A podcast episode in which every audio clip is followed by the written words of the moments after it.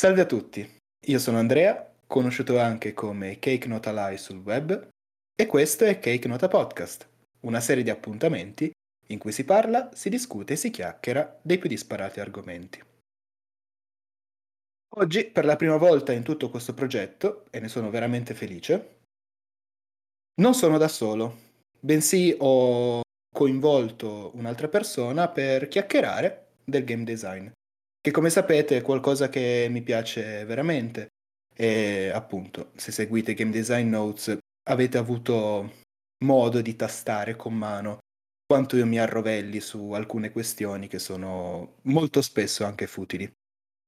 E come oggi c'è Fortuna Imperatore, also known as Excel Fox, che pubblicherà tra qualche mese Freud's Bones, il primo gioco sulla psicoanalisi.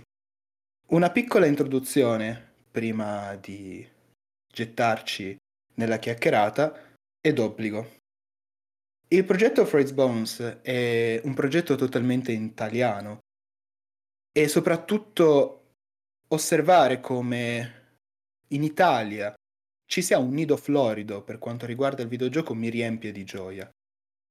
E soprattutto vedere anche che non solo a parole, ma anche con i fatti, questi sogni siano di fatto realizzabili, mette un po' di speranza in questo paese che da molti è considerato già allo scatafascio. Si parla di una campagna Kickstarter che è partita il 6 luglio dell'anno scorso e che ha visto in non appena 36 ore il raggiungimento della soglia minima per finanziare il progetto di 5.000 euro e entro la fine della campagna, circa due mesi dopo il lancio, la soglia si è quasi triplicata, anzi si è più che triplicata, si è arrivato fino a 15.483 euro di sostenitori che hanno creduto in questo progetto. E mi sembrava anche carino fare una chiacchierata con chi i videogiochi li fa per lavoro, perché di fatto è diventato il tuo lavoro, vero Fortu? Sì, infatti sì. Ormai sì, definitivamente. Secondo te, Fortu, incominciamo già con le domande, come dire, abbastanza scomode. Perché il videogioco? Cioè, questa è una domanda molto soggettiva, non ha pretese di essere minimamente specifica o quant'altro.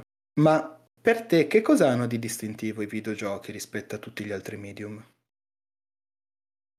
Ma in particolare ho riflettuto parecchio su sul perché, uhm, alla fine la scelta fosse ricaduta su sul videogioco, ehm, principalmente credo che mi abbia spinto proprio la l'idea di la capacità del videogioco di uhm, generare questa profonda immersione, ehm, generare questo questo cerchio magico che è in grado di accogliere il il giocatore di mhmm, e di chiuderlo all'interno di una dimensione che, uhm, al contempo lo al tende ad alienarlo, ma anche a ad accentrarlo parecchio.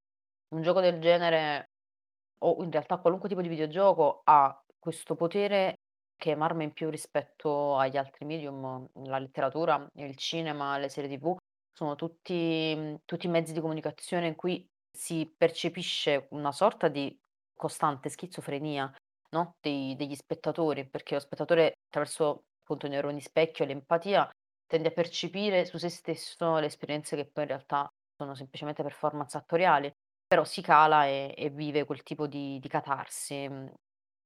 All'interno del videogioco questo è amplificato proprio dalla dal potere, dall'empowerment che si crea tramite la diciamo la il tocco del del controller o del del PC, della tastiera.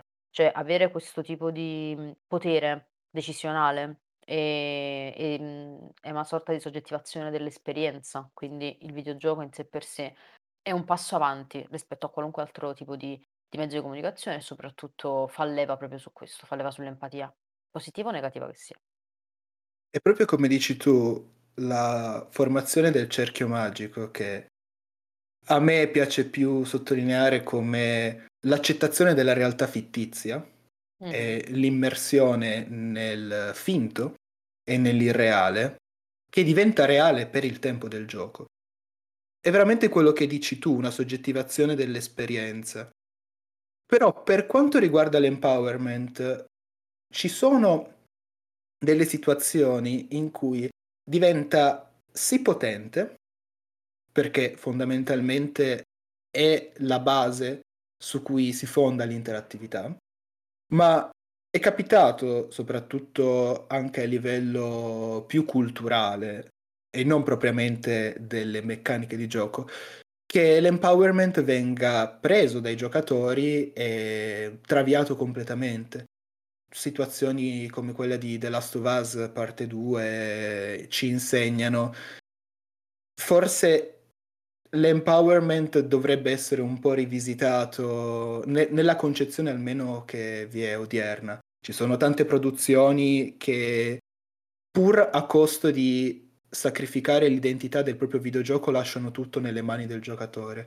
E secondo me alla fine un buon bilancio deve essere un po' la strada che i videogiochi debbano seguire, almeno su quel punto di vista. No, questo è è vero, tra l'altro è una trappola che io percepisco quotidianamente proprio dietro l'angolo, perché anch'io ho da giocatrice e diciamo passa facendo questo questo salto, no, paradigmatico da fruitrice a, uhm, creatrice di videogiochi, uhm, ho avuto proprio questo fortissimo istinto di mhmm, di aumentare il più possibile la, mhmm, possibilità di scelta del del giocatore, la libertà del giocatore all'interno di un mondo che io già stavo di cui già stavo gettando le basi, di cui già stavo creando la la struttura, il sistema e le regole, per cui già il tutto può può apparire come qualcosa di mhmm, appare ed è qualcosa di preimpostato, di claustrofobico. Il giocatore viene accolto all'interno di un di un intero sistema che che viene viene creato, immaginato e e gestito, controllato da un altro. Per cui già questo è in realtà mhmm, io l'ho sempre percepito come una sorta di traslazione del mondo reale all'interno del mondo videoludico, perché anche il mondo reale è così. Invece il videogioco io ce ho cercato sempre di immaginarmelo come almeno un videogioco fatto da me, come un un mondo in cui ci fosse ci potesse essere in realtà una sorta di silente alleanza tra il demiurgo, quindi il game designer, e il giocatore. Però anch'io effettivamente mi trovo molto spesso a a a combattere contro quest quello che dici tu, cioè questa eccessiva, uhm, libertà che si vuole dare al all'utente anche, mhmm, sulla base di questa questo tentativo di ingraziarselo, con questo tentativo di cambiare le regole e viziarlo. Io ce l'ho, proprio a lo dico in maniera autocritica, ce l'ho anch'io questa questa tendenza. Ehm, e non so se dal mio punto di vista e nel mio caso, questo dipende da una ma mancanza di fiducia ehm, nel nelle scelte anche, mhmm, ehm, narrative che faccio, che ho fatto, ehm, quindi sai una sorta di inconscio tentativo di sviarsela, quindi dando tutta la responsabilità al giocatore del dei dei filoni che può prendere, uhm, tramite le scelte, io effettivamente mi defilo. Quindi può essere anche che ci sia questo nel mio caso, però in realtà c'è molto spesso il gioco il mio gioco è sulla psicanalisi, quindi in realtà è tutto interpretativo. Quindi nel mio caso magari la scelta, ehm, ha un valore aggiunto, cioè è è veramente neanche aggiunto, è un valore fondamentale, non è qualcosa di sterile, non è qualcosa non è un orpello, è è fondamentale perché Freud doveva letteralmente interpretare e doveva interpretare sulla base di tantissime variabili, sia emotive, personali che pratiche, per cui la scelta che do del giocatore, io nel mio caso, secondo me, almeno al momento è, mhmm, abbastanza equilibrata, però mi ritengo anch'io vittima di di questa di questa voglia di di dare al giocatore tanto, tanto potere, uhm, di personalizzarsi la il videogioco, cioè ce l'ho anch'io, quindi non so, forse dipende proprio da una credo che sia forse l'effetto collaterale proprio di di vivere in un sistema chiuso, ehm, e angosciante e comunque, mhmm, molto deprivato, quindi il videogioco diventa anche una forma una forma di di di sfogo, di E di escapismo. esatto, di escapismo completo. Poi c'è anche da dire il fatto che fin quando il gioco non è stato pubblicato puoi rimuginare quanto vuoi sui ehm, su sull'empowerment che dai al giocatore. Poi quando uscirà io incomincerò a battere il martello sui punti dolenti.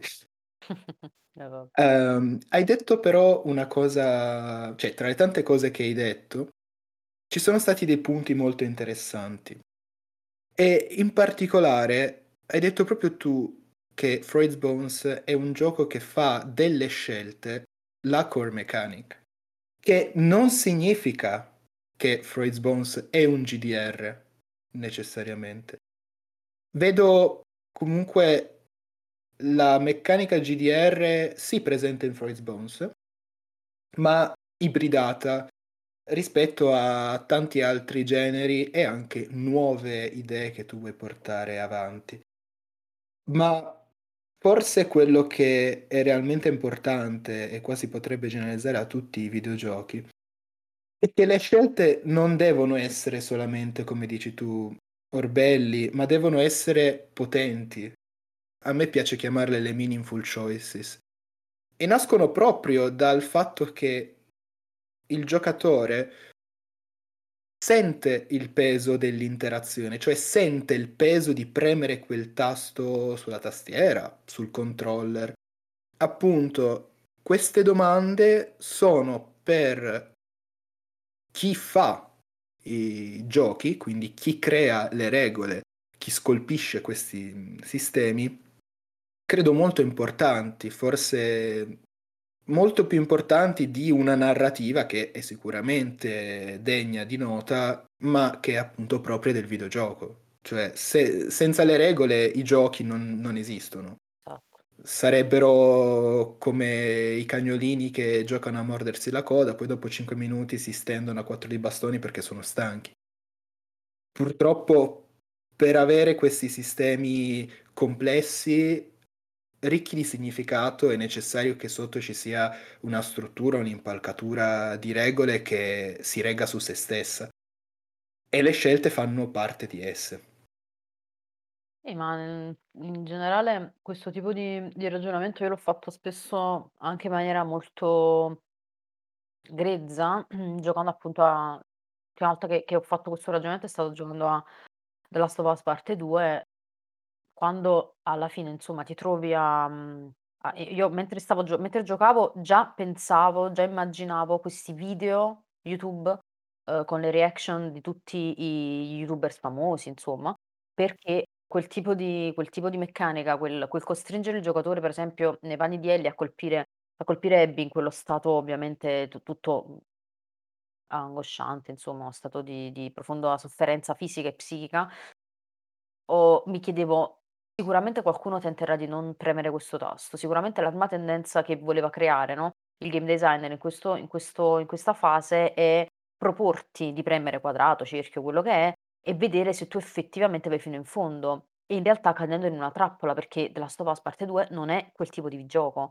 non è quel tipo di videogioco, non ti dà nessun tipo di potere effettivo. Tu non ti puoi non ti puoi ritirare e non ti puoi rifiutare, okay, di assecondare quel tipo di però probabilmente l'intento è stato quello, cioè mettiamo questa trappola, c'è l'illusione che tu ti possa effettivamente rifiutare di colpirla, perché ti fa pena, perché perché è un brutto gesto, perché non ce la fai, e infatti il gioco ovviamente poi ti dà game over, perché è lei che ti attacca e tu muori. E ci sono tantissimi giocatori che hanno provato a fare questa cosa tante volte, convinti del fatto che ci potesse essere la vaga, lontana possibilità di avere un'effettiva un un effettivo potere quella in quella misura lì, convinti che sarebbero stati probabilmente premiati per la loro pietà, per la loro per la loro compassione.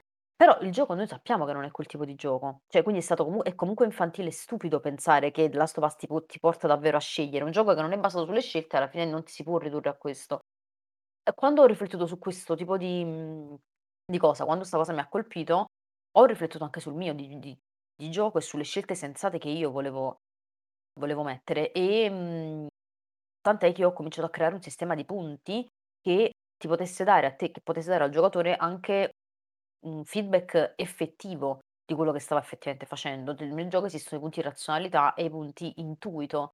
Rispetto a questo, tu non sai effettivamente se facendo una scelta A o scelta B, quello è un ti è un un punto razionalità, è un punto intuito, non lo sai, però tutto quello poi ti porta a sbloccare altri tipi di abilità, cioè è molto ehm, ti ti personalizza tanto. Cioè il tipo di gioco alla fine, quando arriverai alla fine di Freud's Bones, tu avrai una sorta di fotografia della tua personalità, cioè tu tendi ad essere banalmente più impulsivo, più razionale, cre tendi a fidarti più di questo aspetto da dotto o a fidarti di più di questo aspetto da da volpe fondamentalmente, quindi molto più istintivo, molto più creativo e anche molto più azzardato.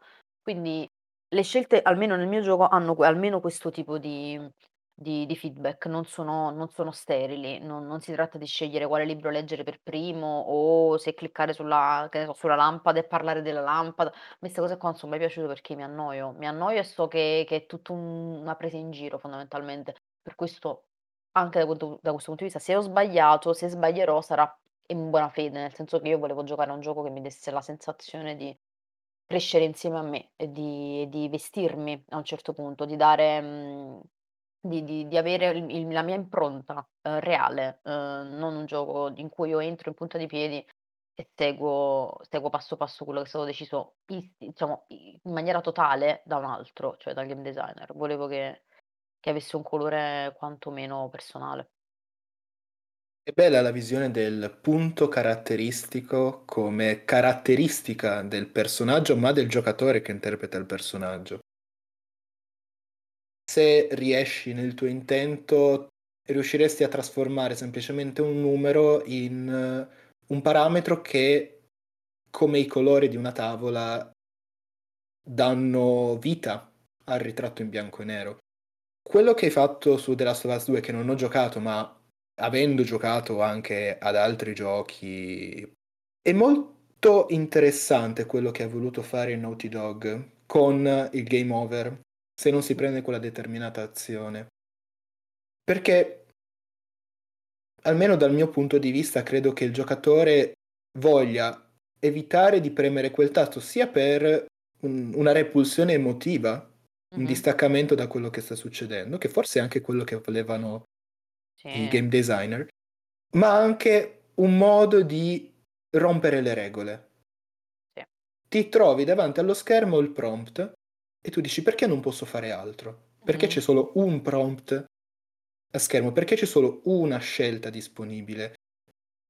E questo delinea un atteggiamento inconscio dei giocatori che vogliono realmente rompere le regole. È proprio nella nostra natura uscire fuori dai binari. Esatto. Infatti in quel caso lì loro loro probabilmente, come dici tu, avevano questo tipo di di intento soprattutto perché la persona che ti trovi davanti è è il nemico giurato dall'inizio del gioco. Quindi loro ti hanno portato ti hanno condotto per mano, ti fanno fare un percorso lunghissimo e arrivano a veramente a a sovvertire ogni tipo di di percezione che tu hai dall'inizio alla fine. La sovvertono del tutto, il cattivo non è più cattivo, il buono non è più buono. Loro hanno hanno letteralmente confuso, uhm, i i colori, le tracce, le trame, proprio per darti quest'idea di complessità, per dirti che non è detto, cioè dobbiamo uscire da questa logica binaria, uhm, cattivo buono, uhm, e e tutto il resto di quello che ne deriva insomma. Per cui sì, probabilmente l'intento come dici tu era quello, però il giocatore ce l'ha 'sta tendenza, capì, a dire no, cioè a a a rifiutarsi, a ribellarsi ad un sistema che chiaramente gli darà il game over per sempre, perché poi è anche un brutto game over, non è non è che ti cade il coltello per esempio in qualche modo, cioè l l'avversario ti si scaglia addosso e ti squarta. Cioè è è Eh, emotivamente dura, capì, da vedere, è molto cruda e ogni volta che tu colpisci perché devi colpire per forza, se no il gioco non finisce, se tu vedi i video di reaction dei degli youtubers è esagerato, ci sono molti che piangono. Cioè e non è che al di là di tutto quello che si può dire, lo fanno perché stanno davanti alla telecamera, si percepisce che c'è un tipo di capito, di uhm, di verità, no, uhm, soggiacente a quel tipo di le le emozioni non possono non non mentono, possono essere al massimo iperboliche, però non mentono e molti di loro avevano una forma di uhm, di di rifiuto e di dolore nel fare una cosa del genere, nel nel picchiare, nel colpire, quando in realtà non si voleva colpì. Ed è un conflitto interno che nasce nel giocatore ed è ed è splendido che il videogioco possa creare questa questa dicotomia tra ciò che bisogna fare e ciò che vorresti fare. Mh-mh. Questo è garantito dal fatto sia che il videogioco permette questa interattività, sia anche che il genere lo permetta. E qua ti faccio un esempio un po' antitetico, ma che affonda a piene mani nella mia esperienza privata. Nei giochi di ruolo, io da da circa 6, 7 mesi sto giocando a questo gioco di ruolo italiano che si chiama Sine Requiem Mh. Ed è molto crudo, molto crudo nei temi che tratta, ed è un gioco in cui si potrebbe definire hardcore sotto alcuni versi, sia perché si schioppa come veramente come con uno schiocco di dita, sia perché le decisioni che prendono i personaggi devono essere molto ponderate perché avranno ripercussioni veramente nel lungo tempo, che rende di fatto il sistema, anche grazie all'abilità del game master, ricco di significato e ricco di divertimento nell'esperienza.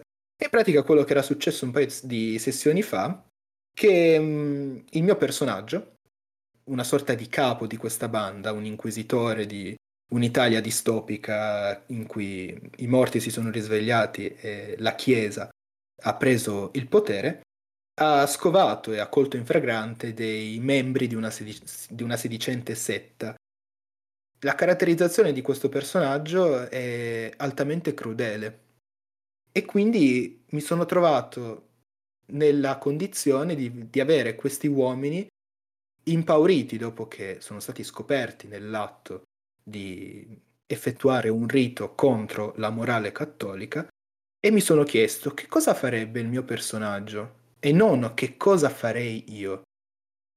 Mh-mh. Io, se fossi stato là, in quel mondo, sicuramente avrei cercato di estorcere informazioni, interrogando, ma anche cercando di preservare quelle persone poi per interrogatori futuri. Invece quello che ho fatto è stato proprio seguire i binari del personaggio, lasciarmi trasportare dalla finzione. E quello che ho fatto ho torturato letteralmente il capo della banda, quasi uccidendo un altro adepto, recidendogli una vena. E ovviamente al capobanda gli ho amputato un dito.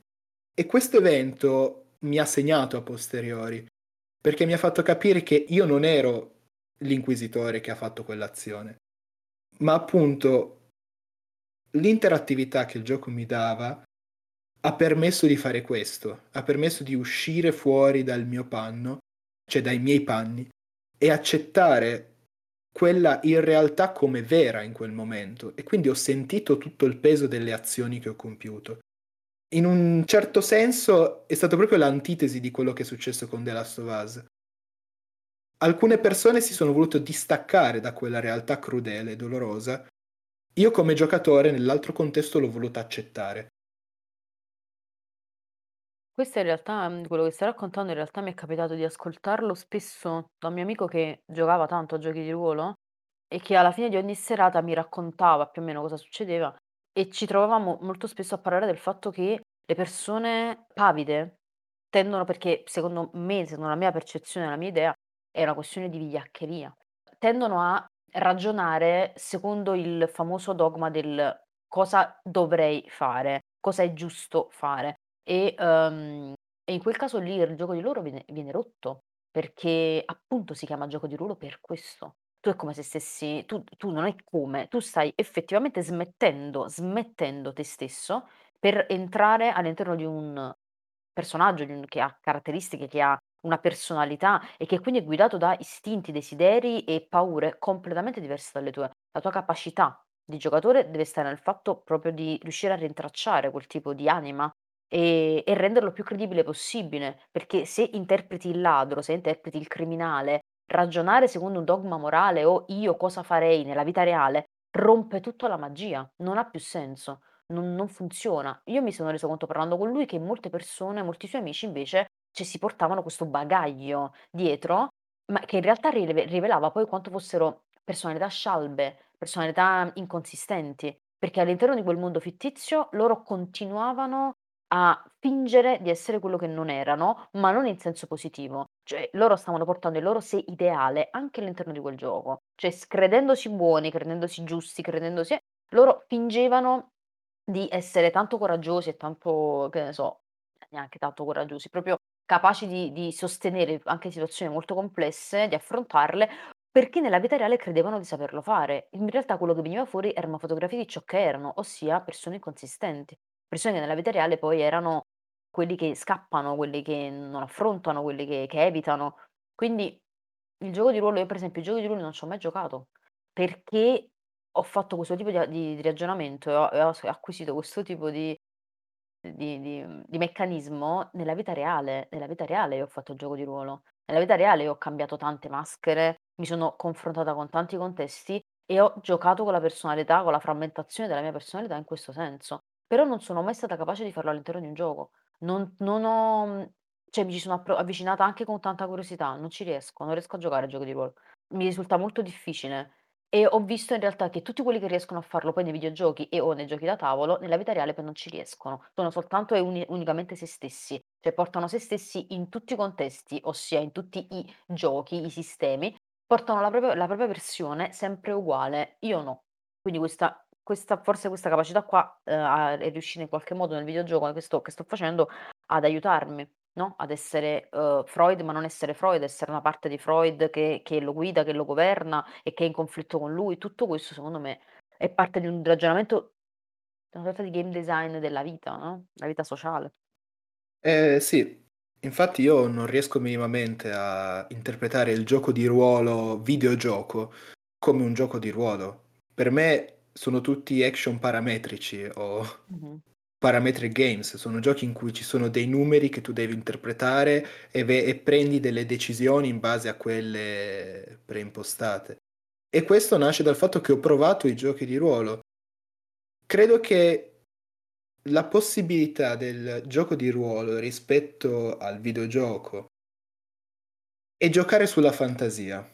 In- nel momento del gioco, e con questo non sto dicendo che la tua posizione sia sbagliata, anzi, la accetto profondamente perché è differente dalla mia.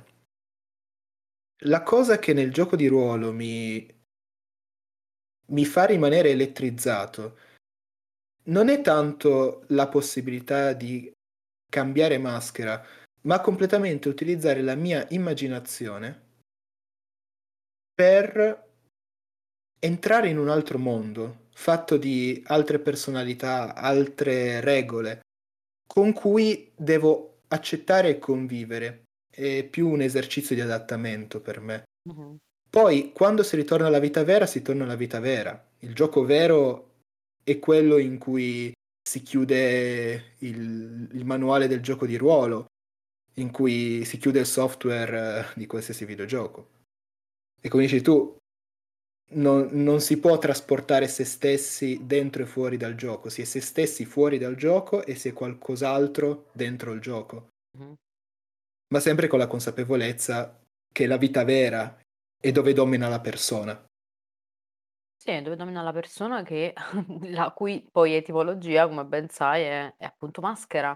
Persona significa maschera, voglio dire, è tutto tutto teatrale. Quindi la potenza del gioco di ruolo, soprattutto dei giochi di ruolo carta e penna, a cui non ho mai, credimi, mai giocato per una serie di circostanze, non so, sta proprio in questa capacità di di di immaginare, cioè il potere mentale è sterminato e viene fuori soprattutto in quel in quel tipo di di contesto.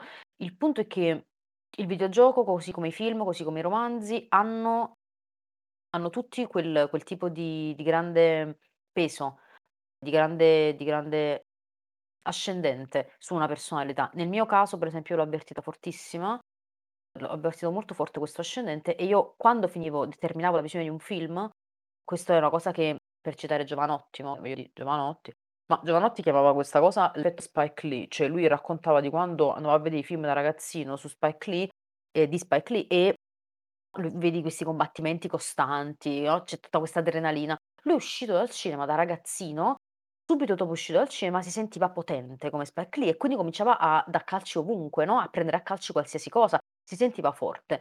Questa cosa qui lui l'ha analizzata da adulto e si è reso conto che è la stessa cosa che succede anche con i videogiochi e con i fumetti, cioè se quel videogioco, il fumetto e il film hanno il potere di a diciamo di aderenza, no, sulla tua personalità, tu riesci a trasportarti qualcosa di loro anche nella vita reale.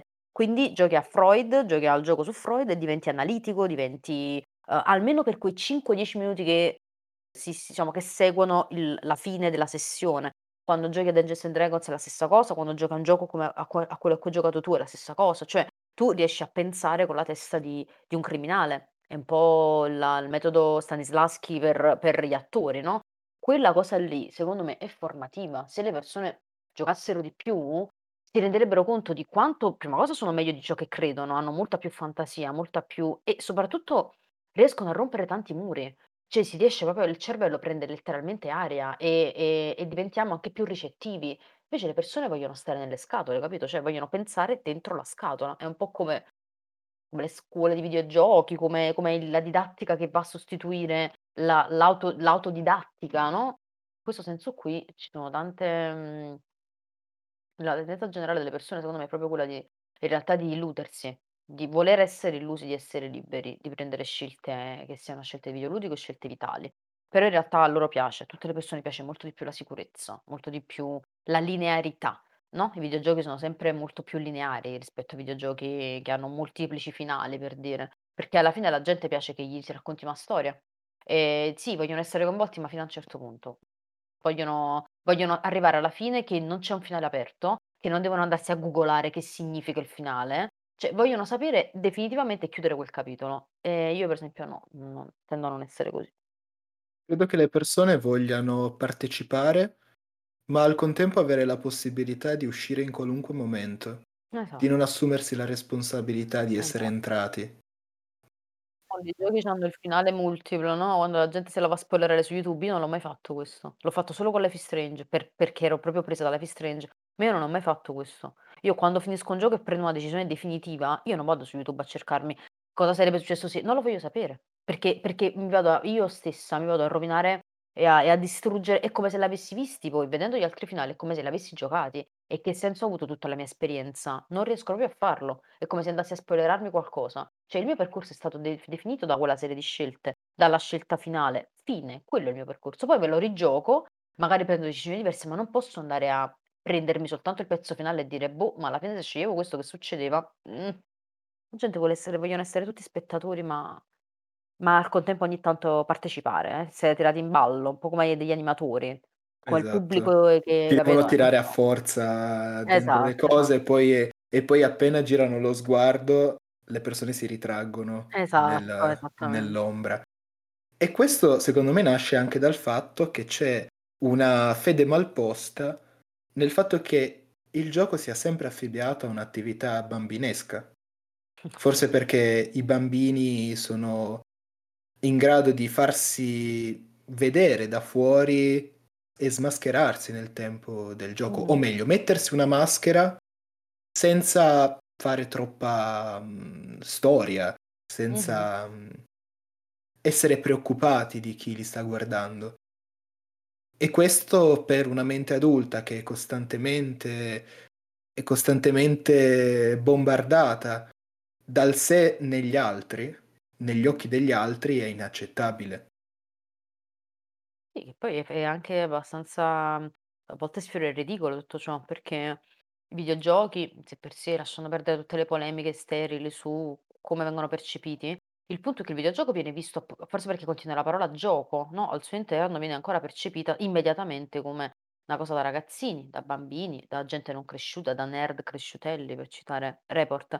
Però il punto è che fa ridere e che e poi, ehm, voglio dire, questo paese in particolare, senza considerare il resto del mondo, non lo so, tra i valori che spiccano, no, nella piramide italiana c'è il calcio. Il calcio è un gioco. Cioè non Calcio viene penso che abbia tale. soppiantato la religione Il cattolica. il calcio ha soppiantato di gran lunga la religione cattolica. Cioè le guer mhmm, non esistono in Italia non esistono fazioni religiose che si incontrano fuori ad uno ad una chiesa, come si incontrano fuori ad uno stadio e se le danno di santa ragione fino a a farci scappa il morto. Non esistono polemiche politiche all'interno del non la chiesa e la religione non non hanno suscitato più questo, ma non l'hanno mai fatto in Italia e non perché non c'è una divers io credo che non dipende neanche dalla diversità di culto, eh, che qui ci sono il 90% di cristiani e che ne so, il 10% è musulmani, per dirne per buttare una percentuale che ma manco è così. Non credo che dipenda da quello. Non ci sarebbe comunque, perché l'italiano comunque non è un vero fedele, non è cattolico, non è niente, è un ipocrita. Però fa ridere tutto questo che tutto quello che circonda qualunque tipo di gioco, il gioco da tavolo, il videogioco, eccetera, viene effettivamente ghettizzato, ostracizzato e poi la il principale valore del soprattutto degli uomini, maschio bianco etero, è esattamente quello, il calcio, che viene vista come una che viene viene elevato ad una dimensione sovrannaturale. io stessa sono un'amante del io amo il calcio, a cioè amavo il calcio prima di Calciopoli. Cioè dopo Calciopoli ho smesso di di seguirlo. Come sport, okay, è è è fenomenale, è pieno di metafore, quello che vogliamo, ma resta effettivamente un gioco. Cioè, per quale motivo non si capisce, un po' come il gergo, no, perché il gergo dei videogiochi viene visto come un gergo alieno e poi ascoltare frasi che provengono dal sistema o dal contesto calcistico, che ne so il terzino che mette la palla nel set, voglio dire, se la una persona che non capisce niente di calcio ascolta questa frase, è arabo, no, perché Esatto. non vengono equiparate queste 2 cose? Perché il videog il gioco e i videogiochi stanno se perché probabilmente c'è una tendenza, mhmm, po' fascistoide o comunque è una cos una questione di di profonda ignoranza. Le persone non si rendono Esatto. conto. Manca un sostrato culturale che effettivamente renda il videogioco, o e il gioco in generale Mh.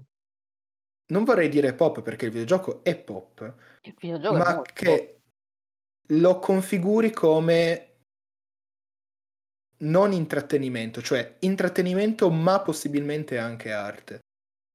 E secondo me non siamo ancora arrivati a quel momento della dell'industria e della produzione videoludica. Sebbene ci siano delle opere che io reputo personalmente arte, ma è un'arte che deve essere compresa, ridefinita entro dei nuovi canoni. E secondo me l'unico modo per configurare il videogioco come arte è solo attraverso l'interazione. Undertale non ha nessuna riflessione filosofica esplicita, ma attraverso la sua interattività riesce a rompere la quarta parete in una maniera che pochissimi giochi hanno veramente fatto.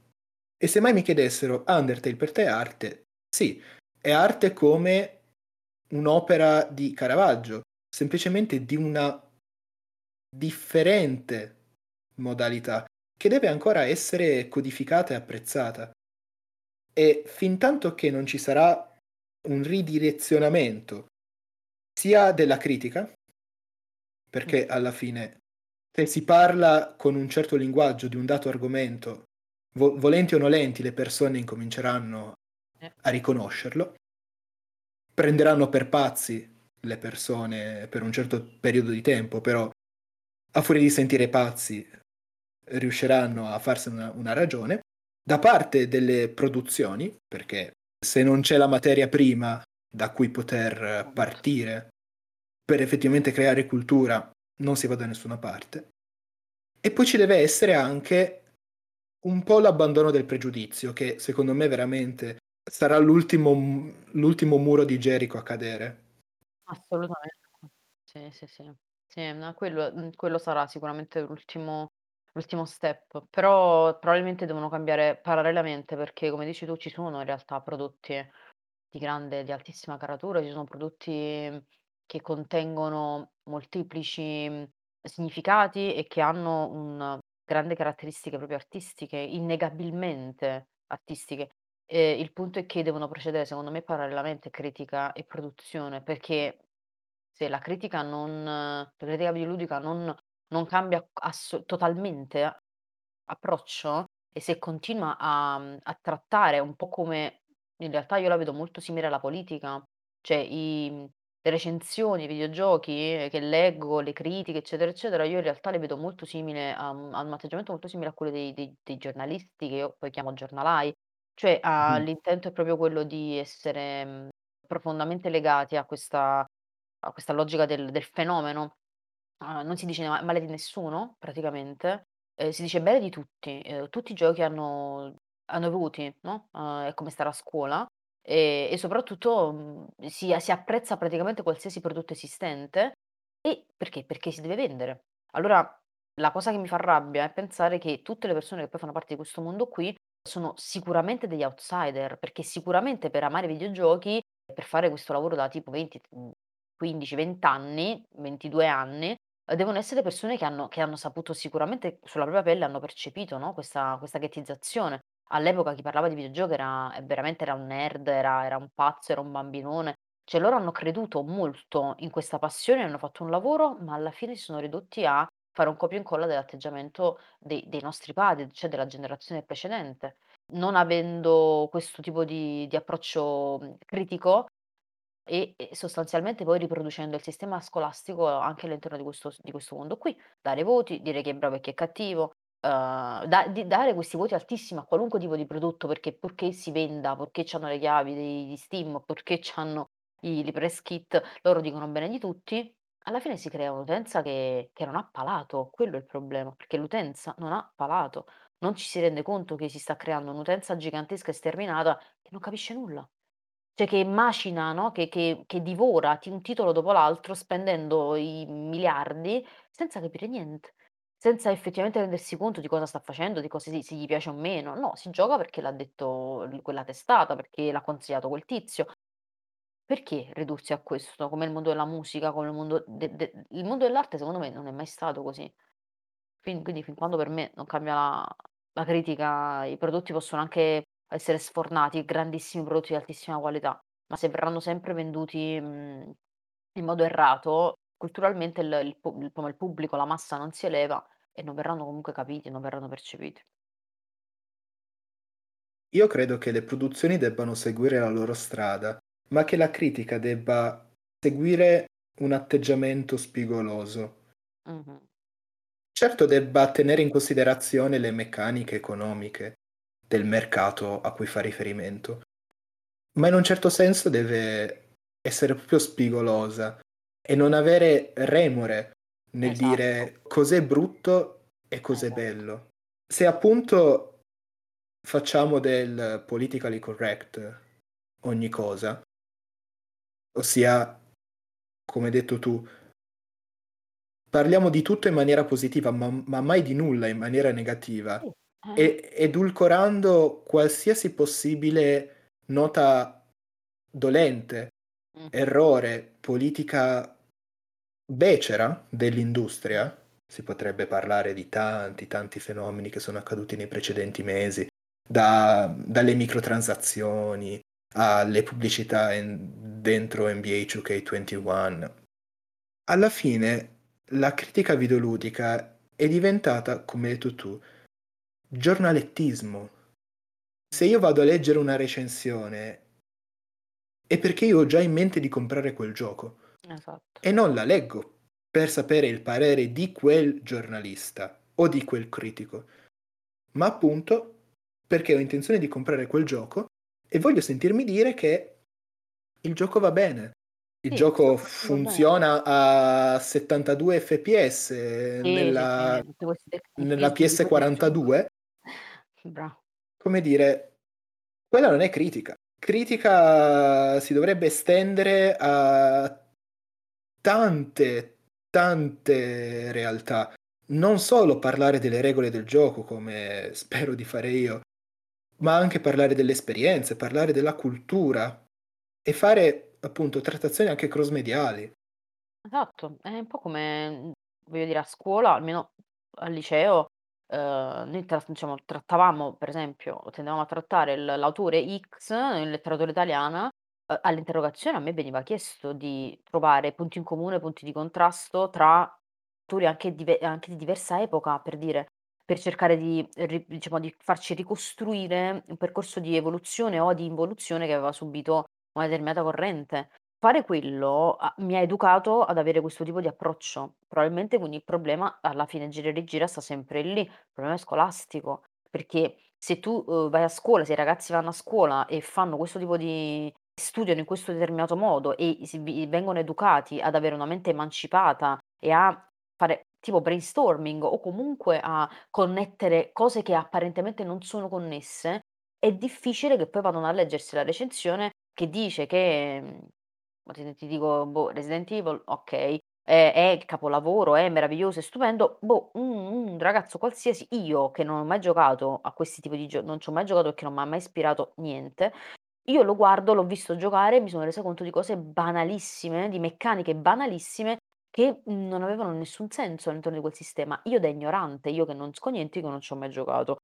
Sono convinta che al al mio pari un'altra persona che ha però quel tipo di forma mentis ci arriva, ci arriva a capire immediatamente che c'è qualcosa che non funziona. Non c'è bisogno di essere dei critici, dei giornal dei giornalisti, de si arriva a capire che l'i l'utente più ignorante vede delle gravi mancanze. Quando vai a leggere le recensioni di queste gravi mancanze gigantesche ma proprio sotto gli occhi di tutti molto palesi, non vengono neanche nominate. Cioè lessi soltanto un articolo e non l'ho manco finito di leggere perché comunque non niente di che, che parlava di questo personaggio, diciamo del protagonista di Resident Evil che era un cretino. Dice: "Ethan è un cretino, però a me sta simpatico." Cioè già quel titolo mi diede per vuol dire che qualcuno l'ha notato, cioè vuol dire che qualcuno si è resa conto che è un po' rincoglionito come protagonista, cioè fa proprio delle uscite che, ehm, sfiorano il ridicolo. Eh, però effettivamente quello lì già era ma un approccio differente, capito, era un punto di vista già già diverso, era già posto in maniera più a accattivante. Poi anche più tipo originale. sì, più originale perché perché mio Dio, non si può è è innegabile, capito, è troppo manifesto, è troppo palese che il protagonista c'ha questa debolezza, che la cosa cioè io ho letto articoli che letteralmente non nominano neanche un aspetto negativo, se non qualche stronzata, ecco, sulla cosa grafica, okay, sull'aspetto grafico, mhmm, la vegetazione non è curata alla grande. Ho capito ragazzi, ma c'è l'elefante nella stanza. Cioè voi vi state Esatto. letteralmente guardando la vegetazione a quanti FPS cioè ci sono dei problemoni. Boh. Ho visto alcuni frame abbastanza abbastanza eloquenti che che che non vorrei raccontare per fare spoiler, ma Resident Evil 8, mhmm, è un buon Resident Evil per chi piace giocare a Resident Evil, ma Sì. assolutamente non introduce nulla di nuovo nel mondo del videogioco. No, ma ma io Se potessi dire lo reputo dimenticabile. Anche io, io che non ti ho detto non seguo la saga e niente, io però ho visto i precedenti, ho visto giocare su Twitch i precedenti capitoli, devo dire la verità avevano molto più senso. Prima cosa facevano paura. Cioè io da da non fruitrice ti dico che c'avevano più senso. Il 7 mhmm, io c'ho giocato veramente 20 minuti perché non riesco a gioca' 'ste cose, mi ha messo effettivamente molta tensione. Questo sfiora il patetico, e il patetico e non riesco a capire come sia possibile, a parte il fan, un giocatore random, un giocatore casual ci arriva e non può dire, ehm, né capolavoro, né meraviglia, né spettacolo, perché vuol dire che anche il Covid ha avuto questo peso nel nel nostro immaginario, nella nostra capacità critica. Cioè perché col Covid si sono prodotti meno giochi, c'è stato un rallentamento dell'industria, allora adesso qualsiasi cosa viene lanciata e annunciata deve essere accolta come come il il fenomeno, la novità, la cosa meraviglio ma bisogna rimanere lucidi. Cioè sì, il Covid ha avuto i suoi Calma effetti, quello che ragazzi. vogliamo noi, ma voglio dire, se ogni cosa per voi veramente ha il pote cioè il valore del padrino, uhm, per il cinema è un problema, perché stiamo pieni di capolavori. Come dire, se se tutto è capolavoro che che cos'è merda, cioè. Eh, che cos'è E merda? Se mancano se male se mancano le scale di grigio è un problema. Esatto. E infatti trovo che l'assegnazione dei voti mia, ai videogiochi sia un annichilimento abbastanza pesante della critica. Inutile che mi scrivi un articolo di 3 pagine, se poi mi metti il voto Intanto a me interessa solo il voto alla fine, No, no, no, no, io capisco chi dice: "Io a Resident Evil 2 Remake do 9 e mezzo" e punto. Oppure do do la stessa credi credibilità, forse un po' più di un po' più di rispetto, a chi si mette a scrivere un articolo intero su Resident Evil 2 Remake e lascia al lettore capire quali sono Esatto. stati i punti Ma lo può anche dire eh, ci sono esatto, ci sono quelli che ti dicono punti di forza, punti di debolezza, però non si può ridurre al numero ragazzi, perché perché noi abbiamo detestato la scuola, o almeno quelli che c'avevano un minimo di neuroni, cioè proprio una manciata di neuroni, detestavano la scuola per questo, perché ti incasellava nel sei un 6, sei un 5, sei un 4. Com'è possibile? Io mi tormento e dico: "Com'è possibile che quel sistema che abbiamo schifato tutti quanti, perché era era era una banalizzazione dei soggetti, della performance che fa un'interrogazione e della tua cons della tua conoscenza, della tua comprensione, no, di una materia, di una cosa, venisse ridotta a 5, 6, 7, 8 e poi voi avete fa avete trasportato quell'orrendo sistema numerico per decretare la bellezza, la validità di un titolo e e la mediocrità di un altro. Cioè non siamo non possiamo superare i numeri, non possiamo superare questo tipo di logica, non possiamo da dare un commento, okay? Banalmente, punto di forza per me è la narrativa c'ha questo, questo e questo, e togliere soprattutto tutta la questione grafica di mezzo, che è una questione anche di gusti. Cioè io io di ma che non c'è manco bisogno di citarlo. Se un gioco è brutto graficamente, nel senso che è legnoso, che non funzio cioè si percepisce, non c'è manco bisogno di dirlo. Però devi devi metterti nella condizione in cui tu esci anche dalla ehm, capisci dalla logica di Twitter, no? Cioè, non ci sono soltanto quei pochi caratteri che ti asfissiano, te te devi tendere a a dare un un giudizio complessivo e complesso, cioè difficile. Il punto di forza per me è la narrazione, il punto di debolezza è che, non lo so, alle volte alle volte la sceneggiatura ha dei buchi, punto. Però senza voto, che il voto secondo me è una roba che, non lo so, molto, molto negativo. Tutto va bene, ma fin quando non porti gli esempi a Esa sostegno delle tue affermazioni, è come se dicessi nulla. Purtroppo la mia deformazione professionale mi ha sempre insegnato che Eh, lo prima di so. de di dare un'affermazione devi sapere il perché quell'affermazione la stai dando. E ritornando all'argomento dei voti, credo proprio che sia facile, come dici tu, ripugnare l'incasellamento, ma al contempo accettare questo incasellamento come il metodo più semplice per inquadrare, per far sì che tutti capiscano quando bisogna prima di tutto educare le persone alla comprensione, perché non c'è un modo unico di raccontare qualcosa.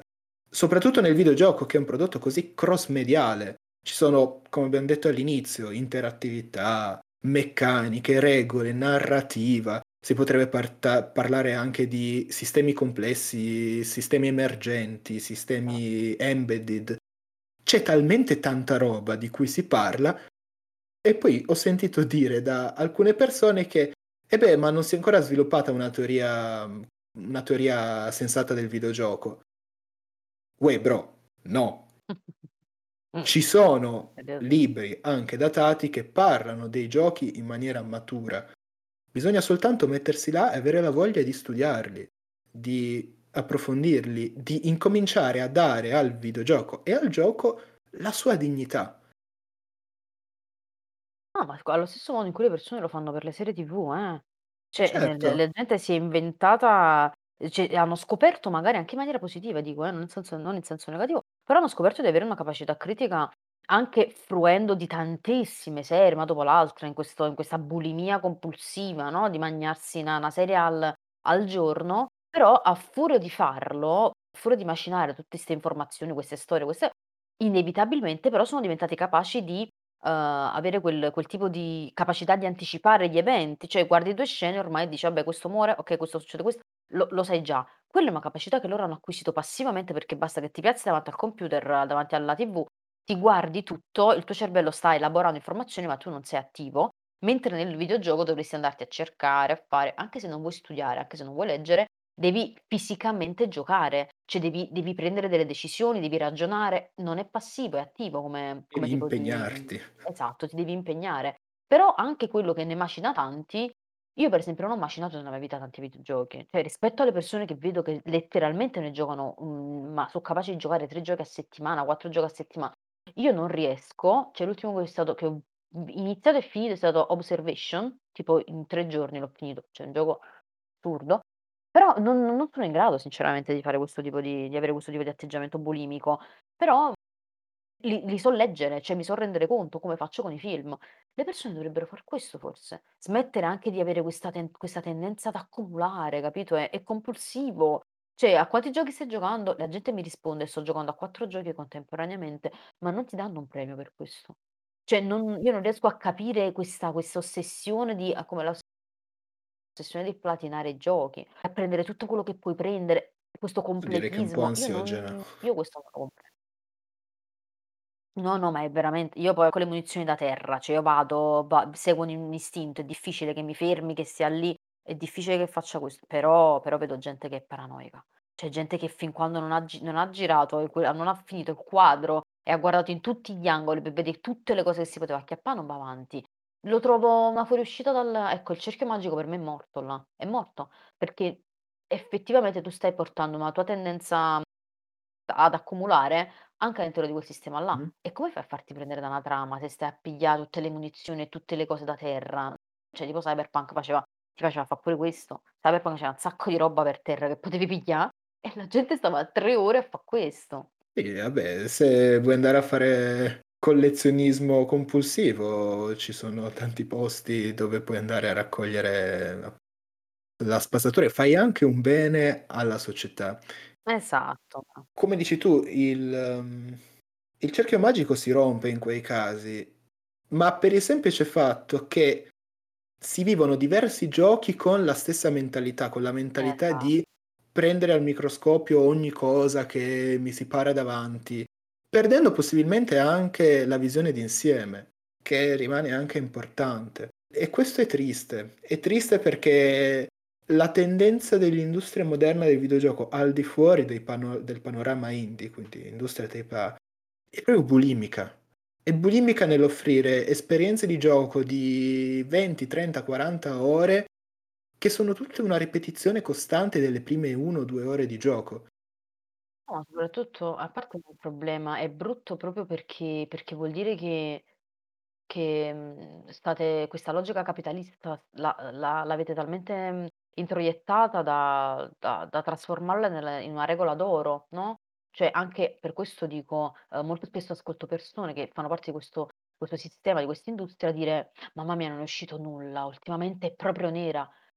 Oh mio Dio ragazzi, ma lo standard che avete qual è? Po po possono mai sfornare secondo voi 50 videogiochi al mese? Oppure un grande titolone al mese? Non c'è più l'attesa, non c'è più, ecco, quella quella forma anche di ansia, no, da da da lancio, da da rilascio, non c'è più la calma di recuperare giochi, cioè è tutto un, que che cosa c'è questa settimana? Questo mese questo mese è nero perché non c'è nien ma quando parlano di non c'è niente, come minimo ci sono qualcosa come 20 giochi che sono usciti, 30 giochi che so usciti, di cui loro non sanno l'esistenza perché non li vogliono neanche guardare. Quello è il problema.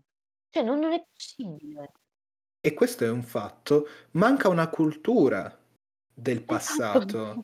bravo, secondo me non capiscono nulla. Ma non solo dalla parte del consumatore, anche dalla parte di chi produce. Eh certo, eh Ne certo. parlavo in un vecchio episodio del podcast su sull'emulazione. È un problema che giochi del 1990, grandi capolavori siano quasi impossibili da trovare se non attraverso sottoscrizioni a pagamento o remaster in alta definizione che costano come un gioco appena uscito. Shin Megami Tensei Nocturne HD esce a maggio e lo vendono come un gioco uscito adesso, Praticamente 60 nuovo, €. sì, Que 60. io dico: d'accordo che Atlus ha bisogno di effettivamente fatturare perché quest'anno non ha rilasciato molta altra roba, ma facciamoci 2 domande: se Persona 4 Golden su PC è uscito a 20 €, che secondo me è un prezzo più che legittimo, anche se avrei preferito la metà. Se mi fai una remaster al prezzo di lancio di un gioco, come faccio io a capire qual è il valore di un videogioco passato e Esatto. qual è il valore di un videogioco presente? No, è un appiattimento, sì, sì, è un appiattimento e poi soprattutto, secondo me a furia di fa' questo, cioè a furia di rendere, di di di elevare di grado i i titoli che che vengono sfornati, senza rendersi conto che sono una copia brutta tutte quante, uhm, le le avventure grafiche medie, medie, non quelle di grandi livelli, di alto livello, che ne so, avventura narrativa come Kentucky, però le avventure grafiche medie sono tutte effettivamente una copia, un'emulazione, una ripresa pari pari, con variabili diverse all'interno, ma strutturalmente identiche, del famoso Monkey Island, del famoso Broken Sword, del famoso cioè non si esce mai da quella cosa lì. Allora io da da posso sbagliare, cioè posso posso fare un prodotto che effettivamente ha tantissimi errori. L'unica cosa che però bisognerà per forza riconoscere al mio gioco, per forza, per una questione proprio di onestà intellettuale, sarà il fatto che io ho provato effettivamente a romper a a sperimentare, a mescolare. Non si possono, secondo me, avere questi atteggiamenti di di grande supporto per videogiochi che io guardo e all'interno dei quali io vedo non ispirazioni, tante ispirazioni, io vedo proprio delle dei copia e incolla assolutamente costanti. Cioè un copia e incolla costante, semplicemente invece del che ne so, della scimmia te mi metti il robot, ma il gioco è identico, la storia è identica, la narrazione è uguale, le meccaniche sono le stesse. Cioè dov'è la l'innovazione? Non c'è, non esiste. Quindi io non dico che bisogna fa' solo videogiochi innovativi, però penso che mo stiamo un attimo ristagnando, proprio letteralmente, e che in realtà dobbiamo abituare il pubblico bisogna abituare il pubblico a qualcosa di strano, no, ad avere avere il contatto con la cosa strana, cioè estranea dal nostro mondo, che orbita lontano, perché altrimenti diventeremo anche da questo punto di vista il il palato non si raffina mai. Cioè dobbiamo essere onnivori e l'utenza deve essere onnivora. Se tu gli dai da mangià sempre le stesse cose, sempre fa diciamo strutturate in quel modo lì e gli fai il pac il pacco e glielo vendi sempre allo stesso modo, è tutto preconfezionato. Quindi l'utenza non cresce se la critica non non cresce e al contempo il il sistema è è triadico. I videogiochi non vengono prodotti videogiochi strani, l'utenza non li capisce e i critici neanche. Quindi non c'è nessuna nessun vantaggio, no, per un game designer adesso nel fare una cosa completamente fuori dallo schema, perché molto probabilmente non vende, perché trova un'utenza che è un muro. Allora io per esempio nel mio caso ho cercato di creare un prodotto che potesse avere comunque dei ganci medi, divertenti, un po' ironici, colorati e ho anche nascosto all'interno, cioè è tipo un easter egg gigante, al suo interno però sono nascosti dei delle teorie, ehm, dei costrutti, ehm, molto pesanti, molto difficili, molto complessi. Però il suo capito, il suo involucro è un involucro cre che che deve essere effettivamente attraente. Non potevo vendere, non potevo fa' una un'avventura grafica su Freud in bianco e nero con Freud che parla letteralmente con le parole dei suoi testi. Non se lo sarebbe giocato nessuno. L'avrei fatto per me stessa veramente goliardicamente, per me e e basta proprio, perché manco la gente della mia università se lo sarebbe giocato, manco i fan se lo sarebbero giocato. E non c'ha senso, non c'ha senso perché da questo punto di vista ho capito che le cose vanno anche propinate in una maniera differente, devi anche scervellare per capire è un po' come avere a che fare con con con un bambino, no, devi anche essere creativo, fantasioso nel fargli magnà la verdura, quindi la copri di non so che, ti fai gli inventi tutta la storiella, gli dici che il carc che il lo spinacio c'ha non lo so, ti fa venì i muscoli d'acciaio e quello ti ti porta il bambino appunto a a scegliere, a fare quel tipo di scelta lì. È la stessa cosa, non perché l'utenza è un'utenza infantile, però perché ha bisogno di essere costantemente anche un po' illusa per il suo bene, uhm, anche un Mi po' viene il termine in inglese, si chiama deception. Non illudere l'utenza, ma appunto avvicinarla con Con un inganno a fin di bene va? Mh, sì. con dei gradi di familiarità che poi, Esatto. una volta che incominciano a guardare nell'abisso, si dissolvono per poi vedere effettivamente qual è la struttura. Esatto, e loro stessi poi si rendono conto di apprezzare qualcosa che non credevano, uhm, di poter avvicinare. A me è successo cioè col mio gioco è successo senza manco lanciarlo e finirlo, che moltissime persone non avevano mai giocato a un videogioco, che avevano anche un'idea negativissima del videogioco, effettivamente mi contattavano, mi hanno contattato e m'hanno detto: "Io non avevo mai giocato, però non lo so, c'ha qualcosa" cioè hanno sono stati agganciati, cioè hanno abboccato in senso positivo, perché hanno guardato tutto un insieme anche grafico che li ha sedotti, uhm, a livello sonoro li ha sedotti e quindi se senza rendersene conto loro stavano imparando, loro stavano avendo a che fare con la psicanalisi senza capire che quella era psicanalisi, perché sembra un videogioco in cui clicchi, cioè parli con Freud, cazzate, stron non è così. Però non non lo sanno. Lo capiranno però alla fine. Basta essere minimamente lucidi, capiranno alla fine che avranno, bene o male, avuto un contatto diretto con con questo tipo di materia e con questo tipo di personaggio, cosa che nella vita, a meno che non si vanno a comprare i testi, e credimi nessuno si va a comprare un testo di Freud per leggerselo, perché è è pesantissimo, è è difficile da metabolizzare, è complicato, è lungo, sarebbero persi proprio questo tipo di mhmm, questo upgrade non non l'avrebbero mai fatto senza un videogioco. Molta gente che mi ha contattato non non sapeva manco chi era Freud. Quindi Secondo me, ecco, a livello educativo, ah, il videogioco può essere può può avere tante guarda, può avere tante di quelle, mhmm, aderenze a tantissimi tipi di di sistemi chiusi, che è un peccato, uhm, cioè che ci vogliono sono convinta del fatto che ci vogliono persone proprio armati di un fegato d'acciaio e che si prenderanno la responsabilità di utilizzare il videogioco da ogni punto di vista. Cioè fare della gamification proprio una una missione e non è facile perché la gamification al momento sì, è comunque ridotta a stimolare dei processi anche abbastanza banali.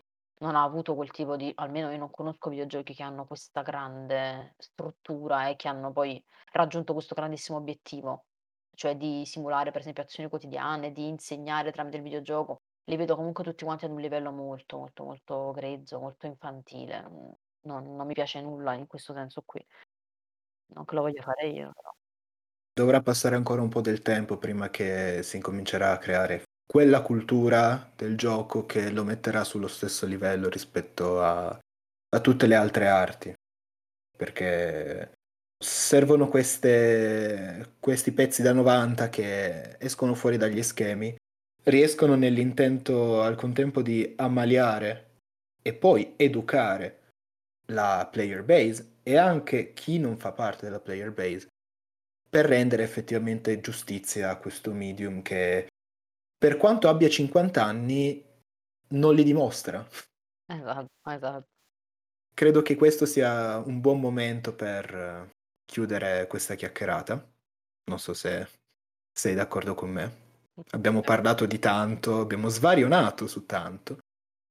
Quindi, sperando di non avervi tediato e anzi di avervi dato qualche spunto di riflessione da portare anche fuori dal contesto dei giochi, io vi ringrazio e spero che Fortuna sia stata felice di partecipare in questo esperimento e vi do un appuntamento ad una prossima puntata.